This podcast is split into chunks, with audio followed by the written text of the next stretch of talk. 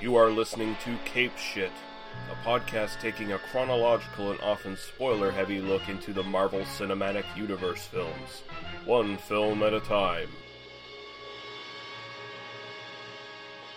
Okay, let's get this show on the road, gang. Meet the sulky, over funky, kinda hulky superhero. A two-fisted and electrically transistored superhero. An exotically erotic and aquatic superhero. The Marvel superheroes have arrived. Superpowered from the forehead to the toes. Watch them change their very shape before your nose. A cane striking superhero change to Viking superhero. A humdinging, real swinging, shield flinging superhero. They're the latest, they're the greatest, ultimatest superheroes. The Marvel superheroes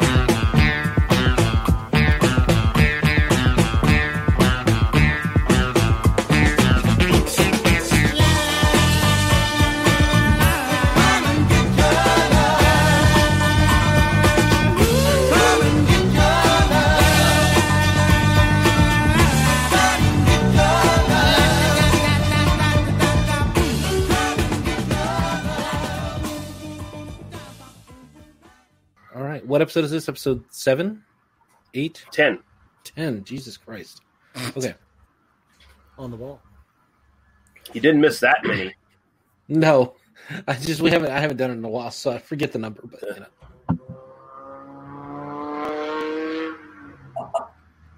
Fly away, hillbilly.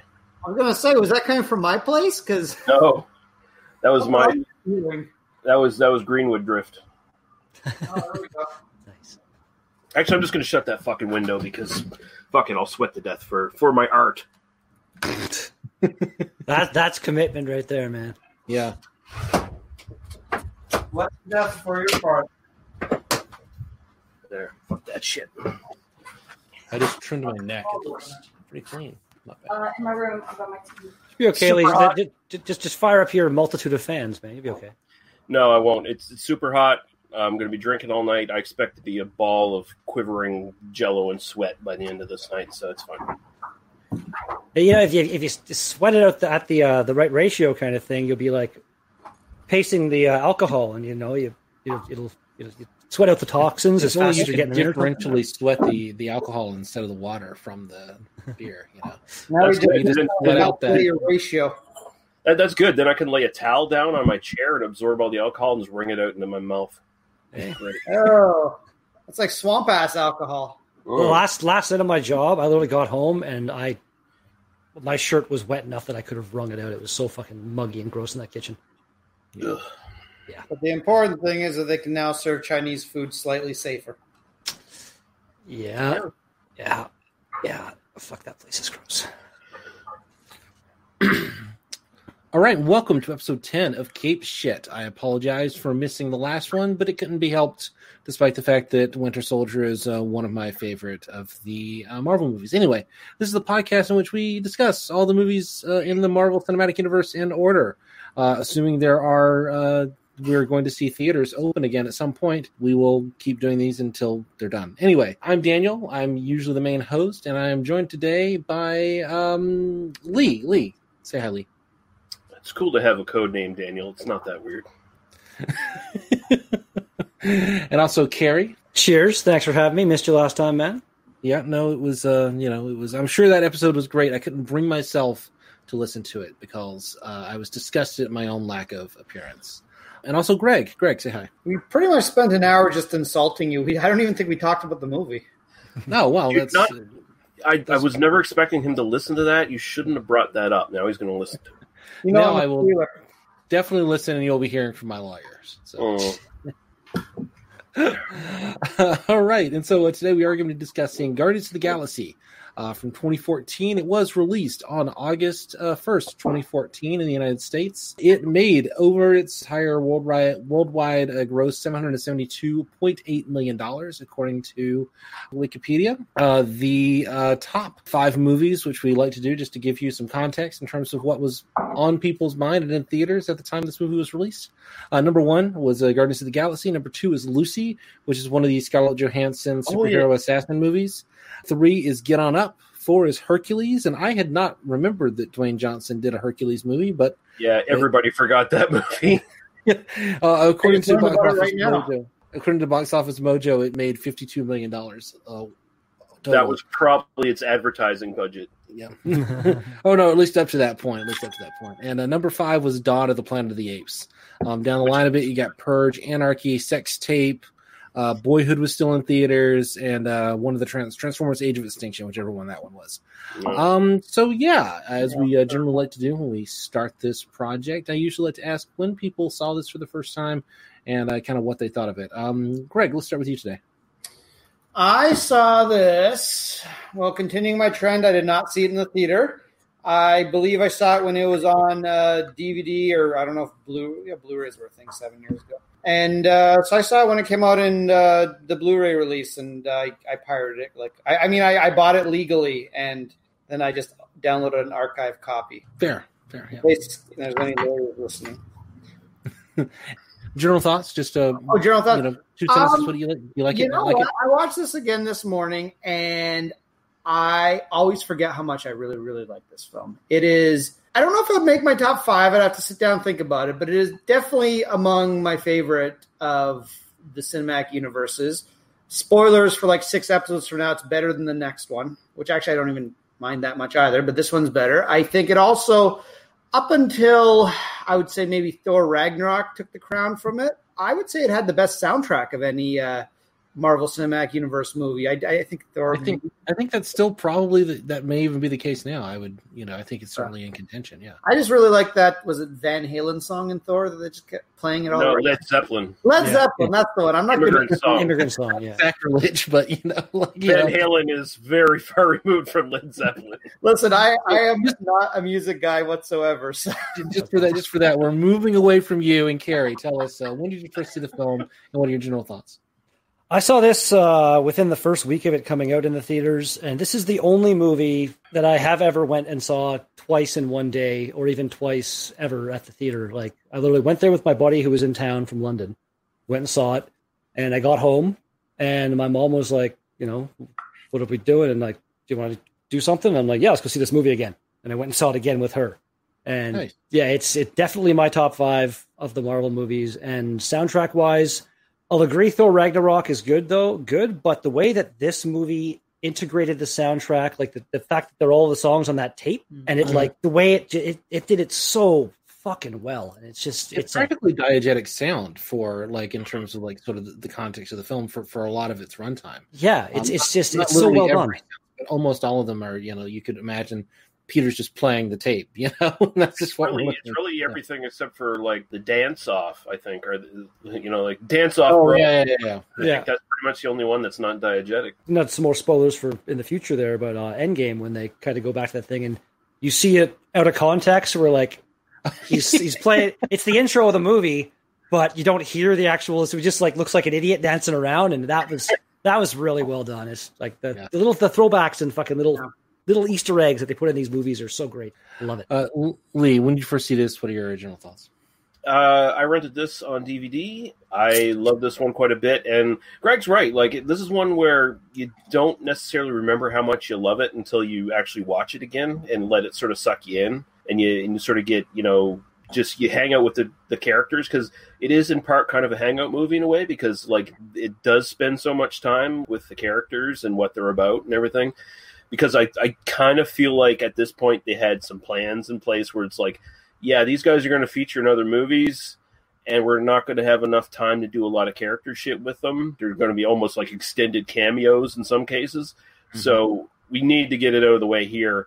I think this Marvel movie does probably one of the best, if not the best, jobs of establishing characters and making it interesting. You know, I'd say it's like heads above better than like the Avengers when it comes to like, you know, establishing them as a team and all that shit. Like this one kind of does it really well and in part it's because of that fucking soundtrack the way it integrates itself into the movie like you think it's going to be a cringy kind of gimmick and it's totally not like it just works it works really so well, well, so well. Yeah. Well, Avengers is like, let's do four movies and then do one big movie. And this is, you know, well, we've got 20 minutes to introduce all these people, and so let's just let's just do the thing, you know. So, Uh-huh. um, There's yeah, I saw it theatrically uh, back when we had an Alamo Draft House here. I saw it at the Alamo Draft House. Um, it was it was a lot of fun. Really enjoyed it at the time. I've been kind of I go kind of go up and down on it on it when I kind of rewatch it over the years. I think I may be the only one of us that actually prefers the second film, although I think there's stuff in the second film that's really bad. And we'll get to that when we get to it.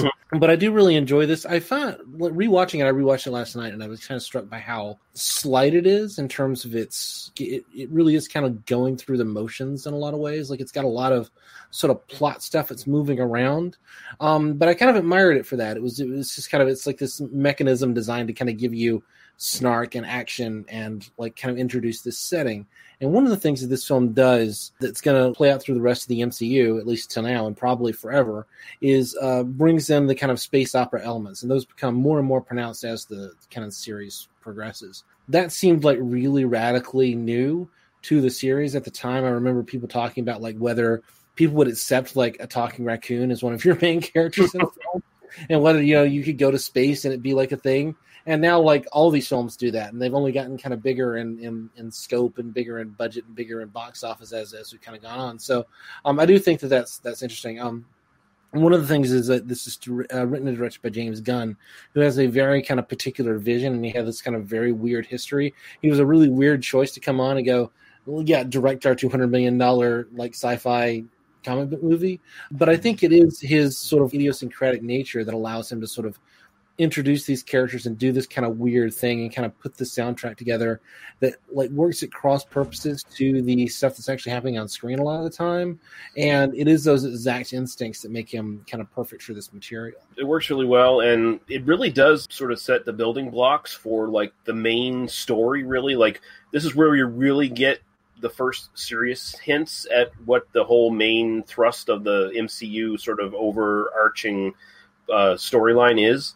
The first time And- we hear Thanos speak, basically, pretty Yeah. not. Like, yeah and- so, yeah and then and it, pu- it puts all that shit sort of into place and it's kind of it feels so effortless like you like you said it's it's very slight but at the same time it actually builds so much like it it, it kind of just builds the actual universe really in this film like it Well, and you don't remember so much of that. You really just remember like the jokes, and you remember like kind of the Mhm. cool action sequences. It doesn't it doesn't hit you over the head with that stuff. Whereas a lot of the other, I mean, you look back to Iron Man two, and that one is you know it's got its bits, it's got some stuff going on, but that one like creaked under its own weight to such a degree because it's kind of dealing with so many of these like kind of by the standards of Guardians of the Galaxy, it's dealing with much less stuff that it has to introduce but it does it in so much more of a ham-fisted way that it does it does kind of make you admire the way this one works. So these characters were more or less unknown to like 90% of the fucking population. Like, everyone knows Spider Man, everyone knows fucking, like, you know, like the other Avengers, Iron Man, and they all came, like, Thor was bigger and stuff like that.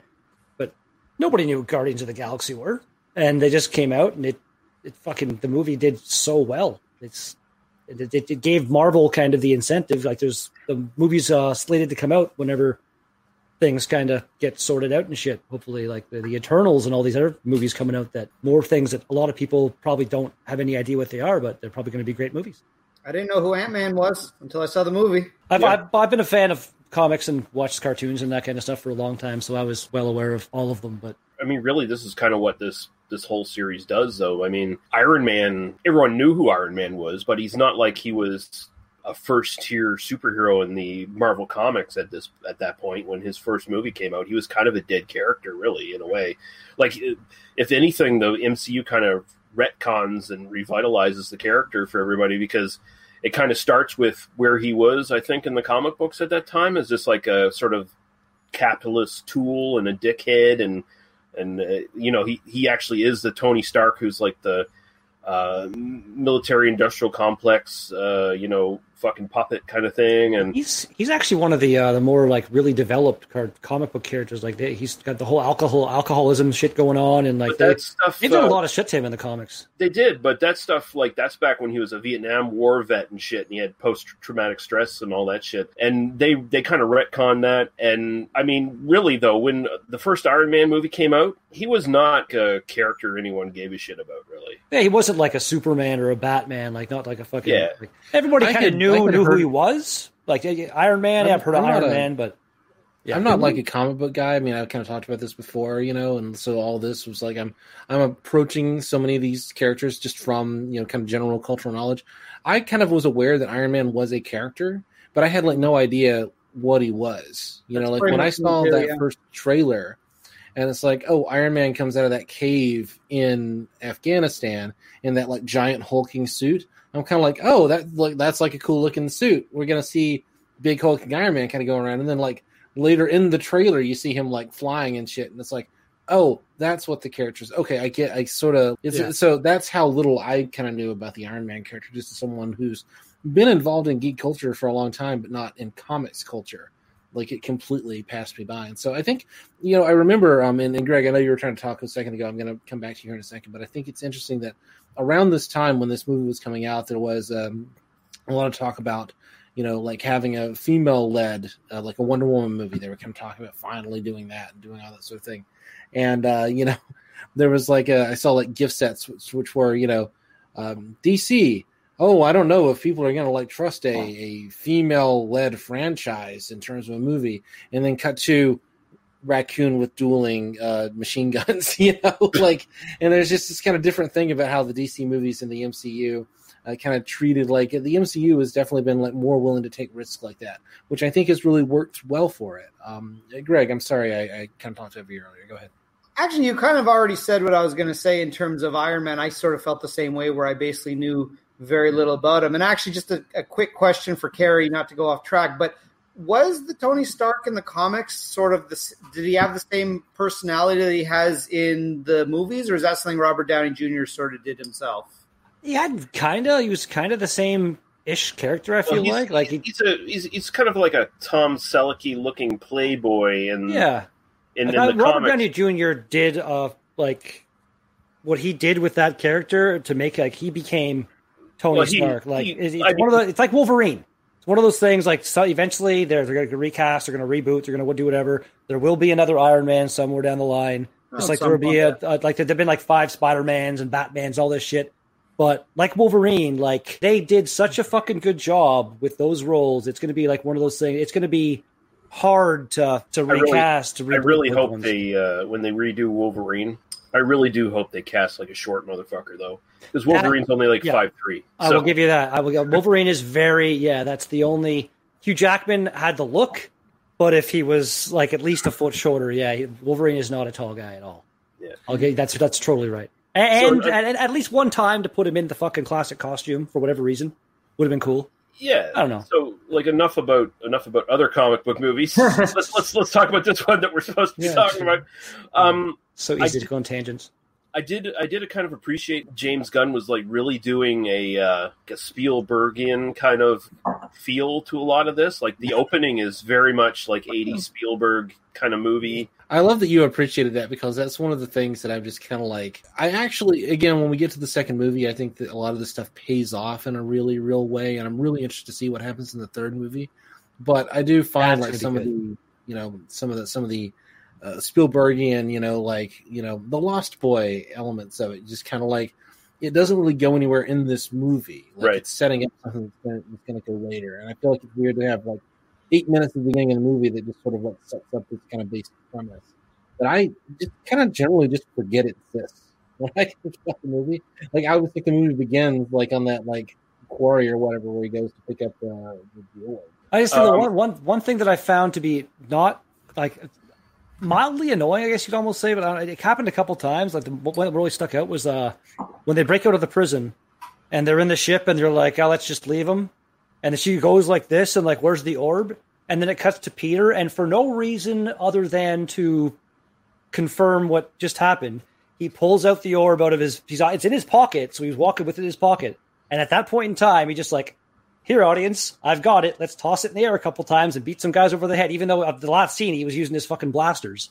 A couple, a couple things where it cuts from one scene to the next, just for that kind of purpose. I felt like I, Yeah. that that kind of kind of irritates me just a bit. I don't know, but that, that's that, that's my only real gripe that I'd say I had with the movie. Other than that, I fucking love it so much. Do we have any other gripes with the movie? Any other Um, kind of- my I think my biggest one is the main villain in this, a Ronan. Hmm. And I, I these think- movies never have good great villains. It's Well- it's like amazing how poorly this series does on its villains. But yeah, Well, you're absolutely. I, right. I like the scene where he fucking where he gets the stone and like stands up to Thanos. That that, Yeah. that whole scene with him was pretty badass. And uh, when he fights, when he kick, when he just effort, effortlessly kicks the shit out of Drax was kind of cool. But overall, like, where's his personality? Like, he starts out with his speech and hammer to the guy. Yeah, I I do agree overall with that, Lee. sure. Well, here, here's the thing about Ronan. Okay, so potentially he's an interesting bad guy, but the way he's presented in this film, he just feels way more less badass. He, he feels like a dollar store Thanos, especially when you learn he's just kind of a flunky of Thanos in a way in this film. And the film, I think the biggest problem is the film doesn't want to go deeper into Ronan as a character because when you look at him deep down, he's a genocidal religious religious uh, zealot who wants Yeah. to commit genocide on a planet, and that's that's an interesting villain. That's a villain you could get into if this movie was super dark, but it's not. They don't even it give you that much of the uh sorry the, the, of the Kree kind of uh Xandarian. You know, there's like a conflict no, there. there's- There's a peace thing, but I- they don't really tell you. I don't. I didn't get it at all until like having now I've seen Captain Marvel, and so like looking back on it, I'm like, oh, I see kind of the thing that a little But- bit, but they still haven't really. get no backstory on it at all. Well, maybe maybe in part three.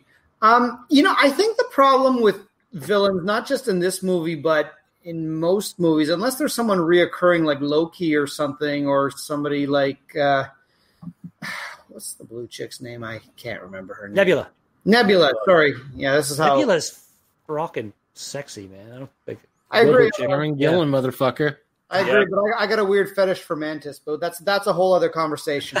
Yeah, Uh, we'll man, get there in the next one. Yeah, no. Um, but no, I think the problem with all these villains is that they're pretty much expected to origin story and die in the same movie, and I think that's the problem. Is I think some of these villains may actually be interesting across ten years worth of comics and character development, but when you got to do it in a two and a half hour movie, it's kind of like Well, I feel like the choice that the MCU has made, and this is sort of like a decision made on the on the part of the creative people who are sort of like putting these movies together, is you focus on your heroes, you focus on the people that you're going to kind of see over and over again, and then you kind of give them some some obstacle to kind of get over, and it's basically just kind of like generic big strong guy that you just have to kind of like there, and so like you just don't ever really see like a significant threat.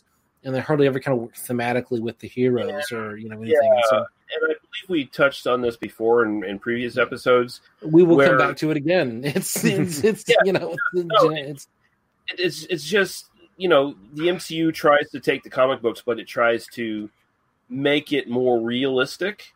So mm-hmm. and, and re, like the comic books are serialized; they're like fucking soap operas where the story continues and continues and continues, and you get the same villains over and over again. They always end up coming back eventually, right? But I mean, in real life, I mean, if if you're trying to take this as a as a depiction of reality, a, a fucking superhero, he's going to beat the villain, and the villain's going to probably die in their first encounter. Like like that's that's the way it's going to be. Like you're you're not going to have uh, the Green Goblin coming back eight thousand times against Spider Man. Spider Man's going to deal with the fucking Green Goblin and beat him in like one or two fights. And you And that's to gonna be kill him at some point. Like the, someone like the Joker who just goes around murdering people. You got to just kill him at some point. Like, it's, Yeah. So, yeah. so I mean, you know, like yeah, Batman. I mean, his whole rogues gallery is just you know a flaw of that comic, really, in a way, because they just keep coming back because Batman refuses to kill them, unless it's you know a certain iteration of Batman where he's outright killing them all. You know, it Yeah. doesn't matter. But uh, yeah, no, Speaking of killing, anybody notice how just uh, when randomly murderous Groot was? He just like like the, the the scene where they take over the guard tower thing, and the guys like there's just please, please, and then it, I think Drax someone to get out of here, and Groot just fucking grabs him and throws him at the wall like hard. There's no way he's like he's Fine. broken, Oh, no, and then he no, no, screams, and his scream just cuts off when he hits the ground. And then the other time when he's like puts his thing through all the guys and bang, bang, bang, and then just goes over. I would Give him a I big would smile. love to I would love Oh. to do the math on the like number of on screen deaths that happen It's in like the James Gunn movies versus all the other MCU. Oh, I would imagine There's also quite a bit of swearing in this one. Like you know, they don't drop any f bombs. There's like, but they I think they call a girl a whore at least once or twice. They they say shit a Ro- bunch. Rocket says more batshit crazy at one point there. Yeah. Yeah, like there's more swearing in this movie than you'd expect in a PG thirteen. Got, to give props to Vin Diesel as well out of the blue because like he was the one that voiced Groot obviously, right, yeah, and and and he actually re he did like the uh the re-recorded the voiceover for all of the uh foreign dubbed over versions of the movie.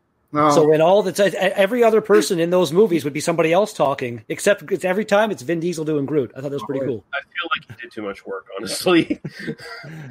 I feel like Uh, they really could have just been like, you know, okay, just say I am Groot like fifty times and then Yeah, you know, no, I, I, I like We'll Vin Diesel and all, but I feel like he took this role a little too seriously. Like this is Okay, my big, this is my big fucking contribution to the acting uh, genre. This this is this is where I'm going to make my uh, my place in uh, actordom, and you know, people will laugh at me as fucking. At at the same at the same at the same But- time though, like th- th- this is this is your role in the MCU.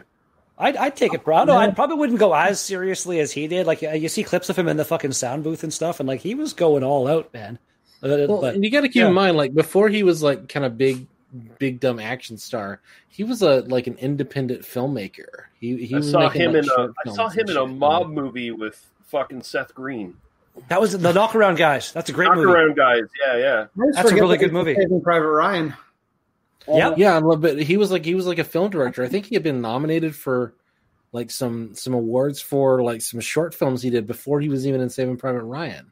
You know, so so this is the guy who's like, because his name is Vin Diesel and because he looks like that, you know, then suddenly like people think he's a lunkhead. I feel And like maybe he is a lunkhead, but he's also As- like he's a serious guy, you know. Like, aside from like the the overall uh, just dumbness and silliness of the Fast and the Furious franchise, every movie has a thousand unrealistic things. Vin Diesel's acting in those movies is it's he's, he's, he's a pretty decent actor. Like I he's no the, he's the him as an voice of the Iron Giant. Like you can't Yeah, yeah. get away. Like family, your family. when, when you're the voice of the Iron Giant, you are by definition part of geek culture forever. That's just the reality. Yeah. Now, And that's will 20 say- years ago now. Now, I will Sorry, say one, one nitpick I have with this movie is I, I like how that you can survive space by just holding your breath and it's okay. Yeah. I mean, I- I would say that would probably be one of the worst space uh, rescue scenes until Star Wars Episode 8, the whole Princess Leia scene. they never do really explain how his fucking like he turns it on and it it allows him to breathe in space and it also allows his bare hands and stuff to be okay in space somehow. yeah, no, the, like- the radiation doesn't affect them. It's fine. Well, I mean, come on. Uh, it, it's it's it's well established by the end of the film that oh, you don't have quite human. Yeah. uh, you're, you're, you're only half human, so you got a little bit of you got a little bit of. Uh, we find out in the second movie, you, You know got what? a little bit of your dad in you. That, that right, that right, that right there, that right there completely makes the space thing kind of okay because like we don't know that at the time, so you'd be like, "What the fuck? How how could he?" A Well, human can't just sit he- there in space and be okay for a But minute. Like, didn't the she, same thing happen to go? I know she's not human either, but, But- didn't the same thing happen to her until they threw the mask on her? yeah, but again, but Rocket said like she, her implants will keep her alive for a few minutes. Oh, okay. So that's a little I pay attention Oh, to. so he so he saved her, and then he was able to survive because of. and I mean, that. I mean, and also we're all forgetting that eventually Zoe Saldana and Chris Pratt have to fucking fuck. So they need to stay alive at least long enough where they can bone. So I mean that that's another thing. Just like real life, like you can't die until you get to bone someone, and then you can die. Exactly. I, I, I, I won't deny that I, I, she's green. I don't care. I still think she's hot. Like that's like that's Oh, like fucking. Green, I don't care. carry on, carry on racial relations. yeah. thanks, thanks, Carrie. You're not a racist. Uh, I'm glad I you just- established that. like the same I- thing was will- uh, the, the, the chick in Star Trek was blue. She was hot too. Like you know, Hey, they're all pink on the inside. skin, skin color doesn't matter, man. I, I will say that like the one like, the one thing here is like I do find that the like the romance element, and this is through this film and the sequel with with uh you know uh Chris Pratt and Zoe Saldana. Like I understand why it's there. I understand that it's sort of a genre trope. I understand that it's meant to do.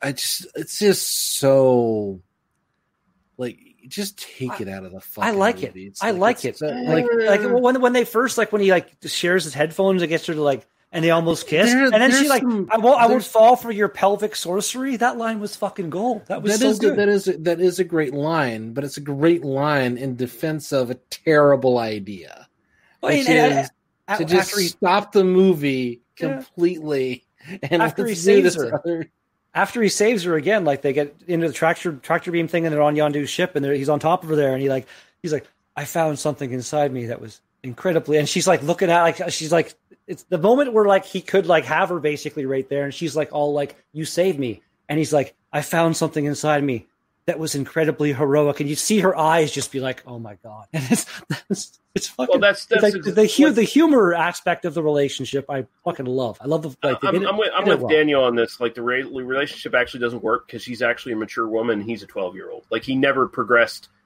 uh, mentally from a 12 year old. Like he he really hasn't.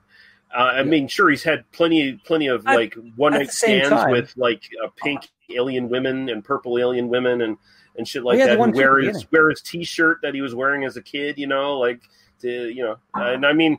If I still had my T-shirt that I was wearing as a kid, and you know, give it to the girlfriend to you know, little when you think about this, boobs, though, like fine. she, the, the, But- that uh, to to argue your argument there, maybe she's with him because he's so mature because she was taken from where her, her her planet at like a very young age, as shown in Endgame there or Infinity War, whatever it was.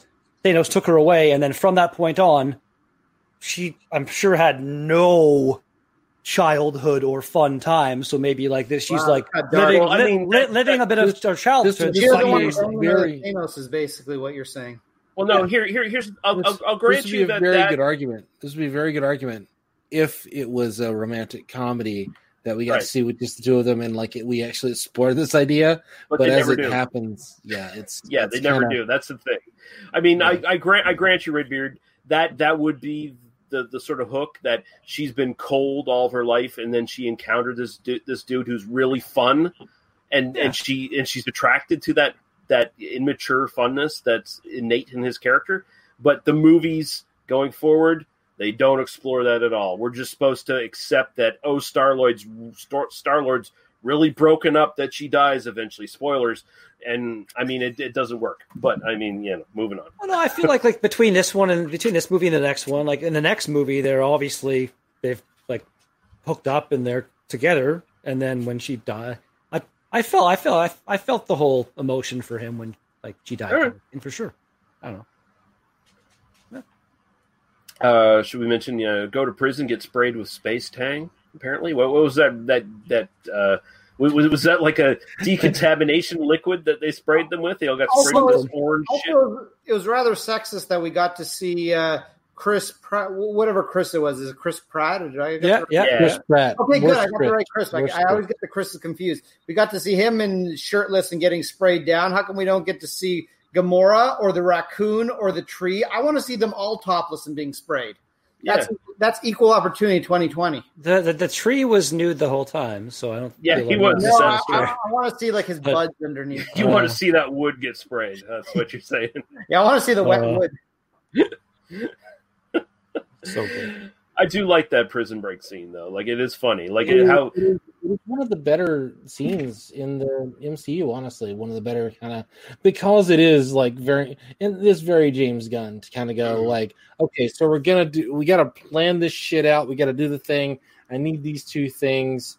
Groot. So we're gonna have you go get this like thing. You just take this off, and then you just kind of he's going back in the background. No one notices it. Very Hitchcockian in this weird way, well, right? I, the, the best thing is. Dra- Drax is just watching him do it. Drax is standing there like, oh, what's he doing? Yeah, Um, yeah, yeah. No, I noticed that. Yeah.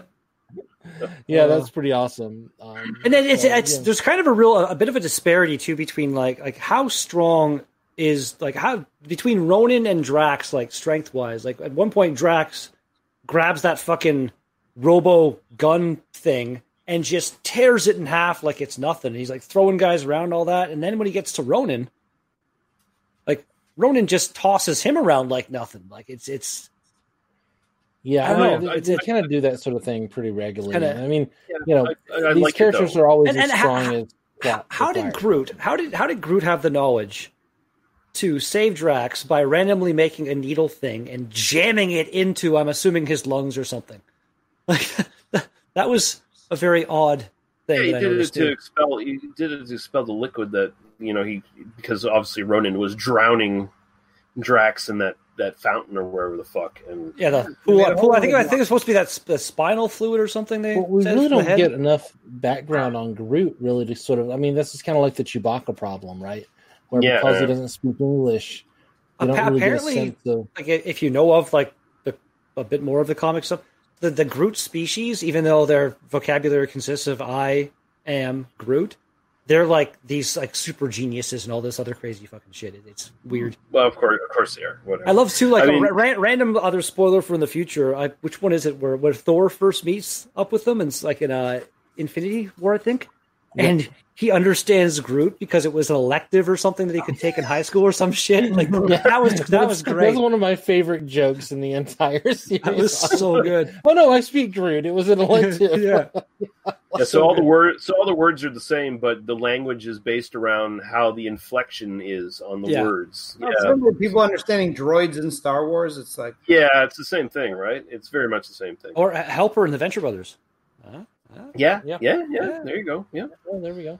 Uh, do we have any? reference? I got one one more th- gripe with this that I'm sure Redbeard will tell me why the comics explain that I don't know what I'm talking about. But it just strikes me that uh, what is it, uh, Rooker, uh, Yondu, that was his name, right? The Michael. Yeah. Michael Rooker. Yeah. So he's got that arrow that is vastly overpowered, and I think my- like I think there's a scene in the second movie where just basically he needs to get a hold of that thing so he can basically kill the entire starship, and then Yeah. he does. Yep. So- Uh-huh. Yep. That is One of the greatest scenes in the entire series. Everyone have one of those. Like I would have two of those. Those are amazing. I'm honestly not sure the whole origin of that, but I'm I'm it's got to be some like very fucking like it's it's it's it's, it's, a, it's obviously apparently like attached to that mohawk thing he has because in the second Fin. one she he gets that shot and then he has to get the prototype fin from Baby Groot. That whole funny scene in the second one, and then that that allows him to control it better or something like that. Like I- I'm assuming before, he, if he only had his original one, maybe he couldn't have stood in that room and made it go all around the. But in this one, like when he crashes his ship and all those guys are like "Yondu blowing," he's just like whistle, whistle, whistle, and just takes some. Yeah, it's it is very overpowered. But then at the same point, it just once it's broken, like it rocket fix it eventually. But it, it, if it breaks, then it's Yeah. like why I, I I, really what- feel what- if what he was around in Infinity Wars, he could have at least, if he the character was still around, he could have like at least annoyed Thanos with that thing, keep poking at him, poking at him to let you know, then let Thor cut his head off when he wasn't looking because he was looking at this annoying buzzing poking thing. I- Unless I Thanos I was fast it- enough to catch it, I feel like he could have just went like back and forth and just like Swiss cheesed him with that thing. But like I- Yeah, I think- when he I when he think the threatens, Thanos fat fight would have was something that we really lost by Yondu. that dying. would have been fucking awesome. Like about you know what when he when he threatens like the first time we see it when he's threatening the uh, the broker guy, I would think like the broker's like it's right here in front of him. Like if the broker just went like, bah! like would that not just fix all the problems? I guess I, it depends how fast you are. how, how hard is it to break this arrow? I guess is the real question. Like how strong is it? I don't know if it's made of at least some sort of metal, like you know. Yeah, Something it was really cool. I didn't give I didn't give a shit. no, it, it is awesome. It's fucking badass. I was just like, yeah, no. Uh, Yondu found some fucking black market dealer and paid him a lot of money and got this Well, thing set up. They're the and- they're the uh, Ravagers. Like they're basically like scavengers and criminals and type. So there's probably some weird relic. Like I'm I'm sure it's very unique. Like I've never seen anybody else that's had anything like it. Seems to be something that like it was his thing, and that's nobody's gonna fuck with him because nobody has anything that can really compete with a, this whistly arrow that he has, kind of thing. No, he's a he's a gun. Well, he's, a, makes him. he's a he's a spaghetti western gunslinger. Like that Yeah. that arrow is his his ability to kill anybody with his fucking gun the first time he shoots. Like that's No. a spaghetti western thing. I, li- I like that. I like that. That- That's I never thought of it like that. That's I agree. That, that's awesome. Yeah, and it makes him. Y- Yondu little is a great character. He was, he was great. in a, Yes. in a weird way. Like in like he's despite the fact that like we sort of get a, a change in the second movie and that this is he's an ambiguous character even here, but like we sort of get another version of this in the sequel. I'm Mary Um, Poppins, y'all. I can't wait to talk about Guardians of the Galaxy 2, man. It's gonna be great. um, uh, he he is he is uh, with that weapon with like he's kind of an, an always he's always a threat. You know, he is incredibly powerful. He is incredibly threatening, and yet he has a personality. I mean, it is kind of one of those things of like James Gunn is just too good a filmmaker to not give us an interesting villain. When he's got the uh, like when he when he's when he meets the broker too, he's like, uh, I like to take these little things and line them up all on my dashboard, and like eventually you see that, uh, and he had he has that same one. He actually like I'm. a, Did he buy it or did he just take it from the broker guy? I did, didn't show you that. I'm pretty But sure that he one, it. was it's on his console there with all the little fucking other things, and it, that's just like they give like these little quirks. You know what I mean? Like the, the character development, like we were saying earlier in this movie, is. And I mean, I mean, Michael well Rooker, Rooker's too good of an actor for you to put him in a movie and not have him be that good. Like it's just you know you, you give him shit, you give him No, shit he- to do, and he he, is- does. yeah. So yeah, My wife has actually met him. Apparently, he's a really cool guy. that's what I've heard. I've heard he's really Hmm. cool at I conventions. follow I follow him on Facebook and stuff, and he, he seems like from the posts and stuff like he, he seems like one of those more down to earth actors. I mean, of thing. our our mutual podcaster friend Gary Hill, Daniel. He's I'm pretty sure he's met him uh, as he's met a lot of people at conventions because he frequents them, and yeah, apparently he's pretty cool. So yeah. Well, I think uh, Michael uh, Rooker, he was fairly unknown outside the horror community until until this role, wasn't he? Like, is there anything he was else he was I famous? know him as character actor. Oh no, Hen- Henry Yeah. Portrait of a Serial Killer. Yeah. Well, I know that was famous, but the mainstream audience hasn't seen that movie. I well, I mean. I mean, his uh, his his stint on uh, Walking Dead. Walking Dead. That's the first. That's I think the first time I saw him. I think I saw that before I saw Henry. that's the um, first time I remember seeing him. But I feel like uh, when I saw the show, he seemed I, I feel like I saw him I've seen as something else, stuff. some like uh, like a, a, a bit character on a TV show or something, maybe in a couple episodes or some shit like that before. But Like I, I know him. I know him from. he was really good. You, He you was know great in? The Walking Dead. From JFK, JFK. really. Yeah.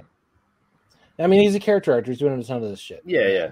You know, like that's what I know him from. So, and I and I do think it's interesting that you know, like he, you know, James Gunn is willing to just sort of cast these kind of weird character actors to be, you know, kind of major parts in these in these movies. And I, and, you know, it is, it is kind of like this is uh this is what happens when you bring an actual filmmaker onto the Yeah. scene to do one of these. They can they can really kind of give you something interesting, which will not come back to us at all when we uh, reach Taika Waititi. You know. Okay, he um, just, I randomly I randomly pulled up Michael Rooker's uh like uh filmography or TV stuff on uh Wikipedia, and ho- he's been in a lot of shit. Yep. Oh yeah, he's one of those guys who's been in everything, you know, kind of thing. He voiced a character on Archer. That's kind of cool. Hmm. Random. Well, uh, I think I mean we've hit you know forty minutes or so. Um, we try to keep these short. Uh, I guess final thoughts. Anybody uh, have anything else they want to throw out there before we wrap up on this? This movie's awesome, and I'm very much looking forward to talking about the next one because yeah, they're No, sure. I, I said this basically about the last one we did, uh, which was Captain America: The Winter Soldier. That's the one we did. Um, you should you should listen to that episode. It was fantastic. Probably the best episode we did. And uh, Clearly. to me, this is basically sort of where you, in my opinion, I know I know I'm probably people would disagree with me. In my opinion, these movies are sort of right in the core where the Marvel Cinematic Universe got really good. Yeah, I, yeah. I think both this and Winter Soldier are better than Avengers, which I know was sort of like the measuring point at this point for a great superhero movie. Uh, and I think both these movies are way better. I actually think this this one's more fun. The it's, I, I think maybe you know Captain this is one of the this is one of the most fun Marvel movies that there is. yeah, this, Like, this one's more fun. Captain America's a little more It's so serious, and I think it, it has more consequence because Guardians of the Galaxy kind of is its own thing until you start to get into Infinity Wars. This uh, this is a really fun movie that doesn't take itself more seriously, and I actually never thought of this before, but I think it was Lee who mentioned the whole Spielberg thing, and yeah, that's exactly it. It's like an '80s Spielberg movie almost. Like it really kind of has that adventure aspect to it, and it's just the way like you guys said, like, This is, this is the The way it- explorer. the way it so $200 million. subtly but wonderfully introduces like it like the tesseract was already in the other movies and stuff but we didn't know it was an infinity stone and stuff and the uh fucking the ether and stuff like all these other things where like people were speculating like these could be hints and like th- this is the movie where like it's straight up says infinity stones and you're like thanos is there infinity stones like this is where th- this movie sets up where the fucking entire up to endgame is going. Like this is the movie that, and it, it's and it doesn't do it by shoving it down your throat. It just kind of hands it to you nicely. It's it's so well done. I love it. Oh, is this the one that Howard the Duck's in this one at the end, isn't he? Mhm. Yep. Yeah, Right that too.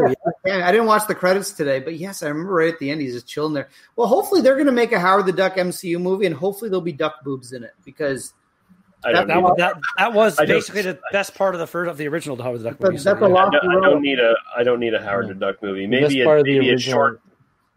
the original, the best part of the original Howard the Duck movie was Lea Thompson. Yeah. Okay, yeah, yeah, yeah, yeah. yeah, Interesting, yeah, I'll give you yeah. that. I'll give you Uh, but no, uh, I'm- if, they wanna, if they want to do a Howard the Duck like TV series on on the fucking Disney Plus, go ahead. But I don't need a movie. I can only imagine how.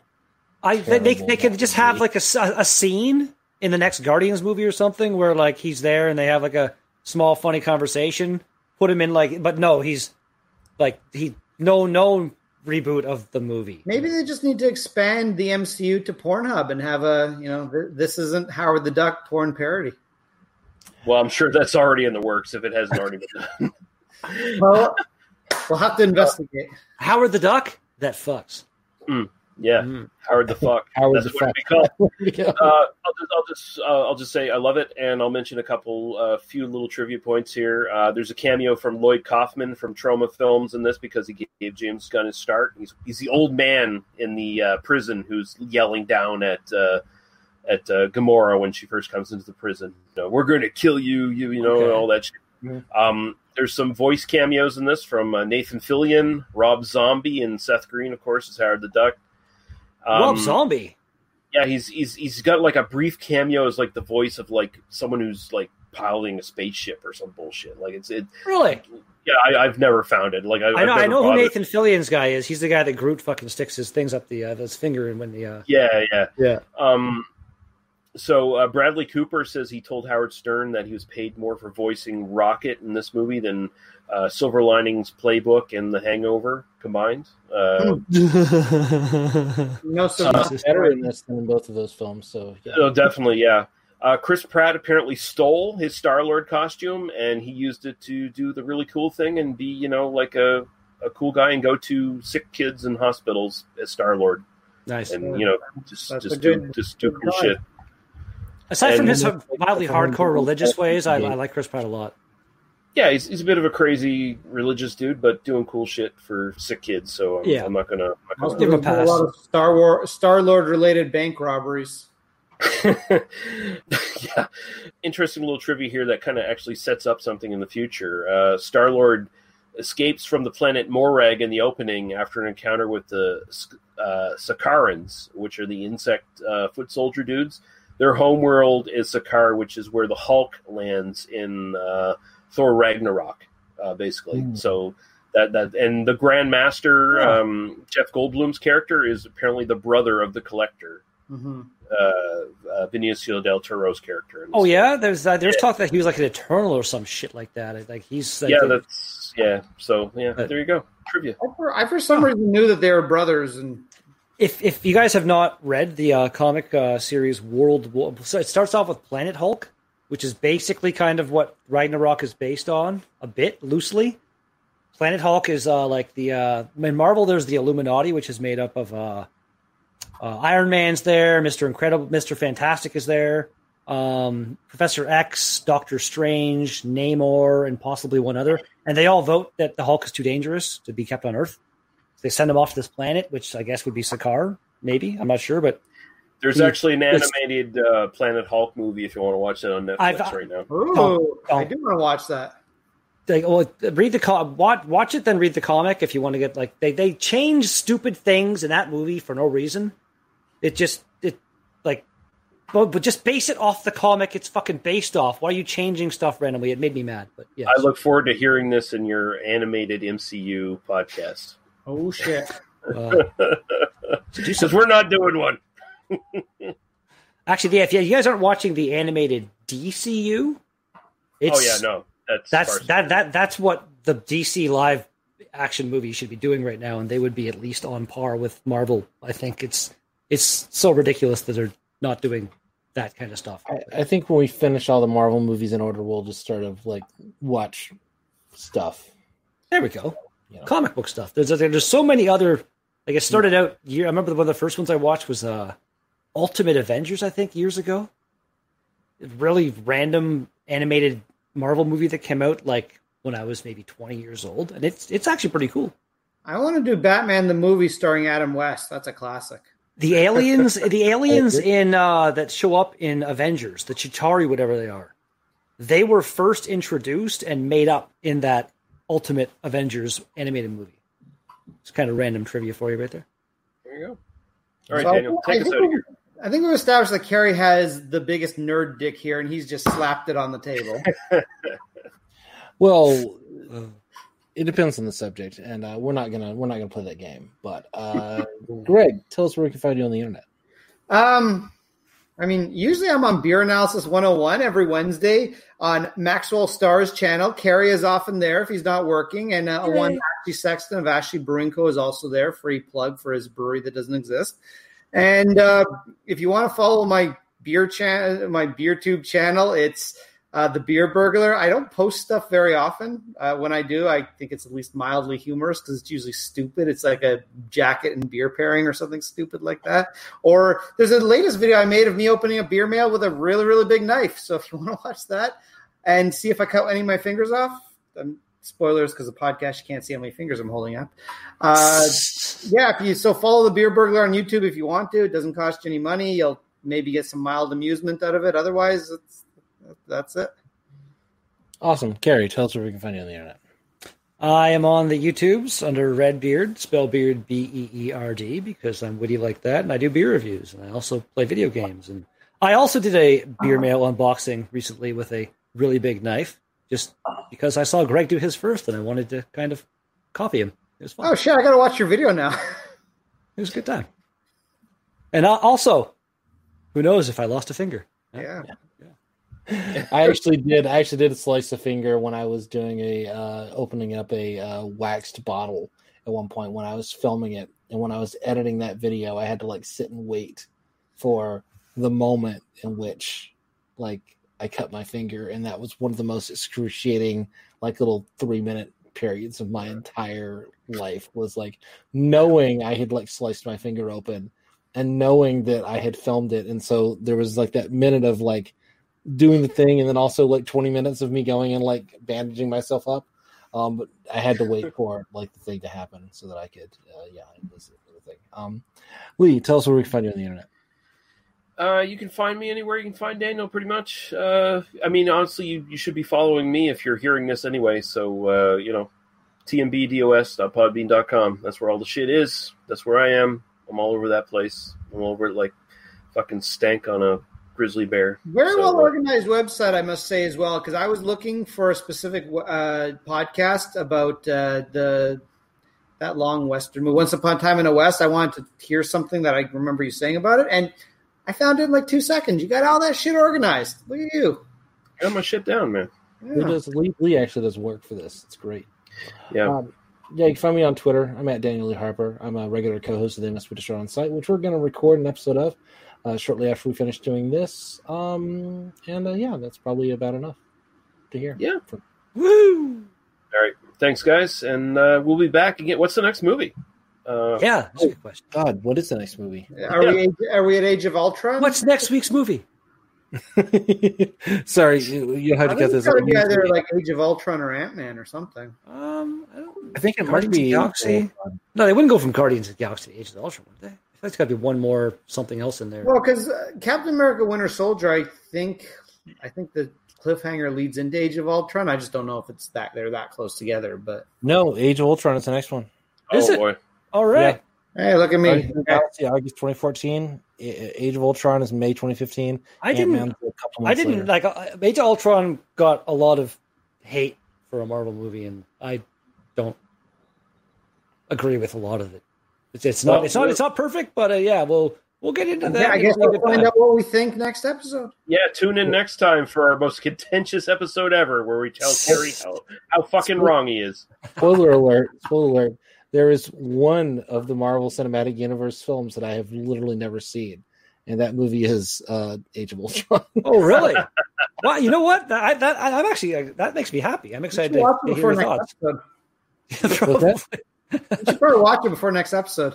Oh well, maybe I won't. I'll just I'll just pretend I have, and then you know. We'll, we'll You do know, remember we'll, when Robert Downey Jr. took a giant shit?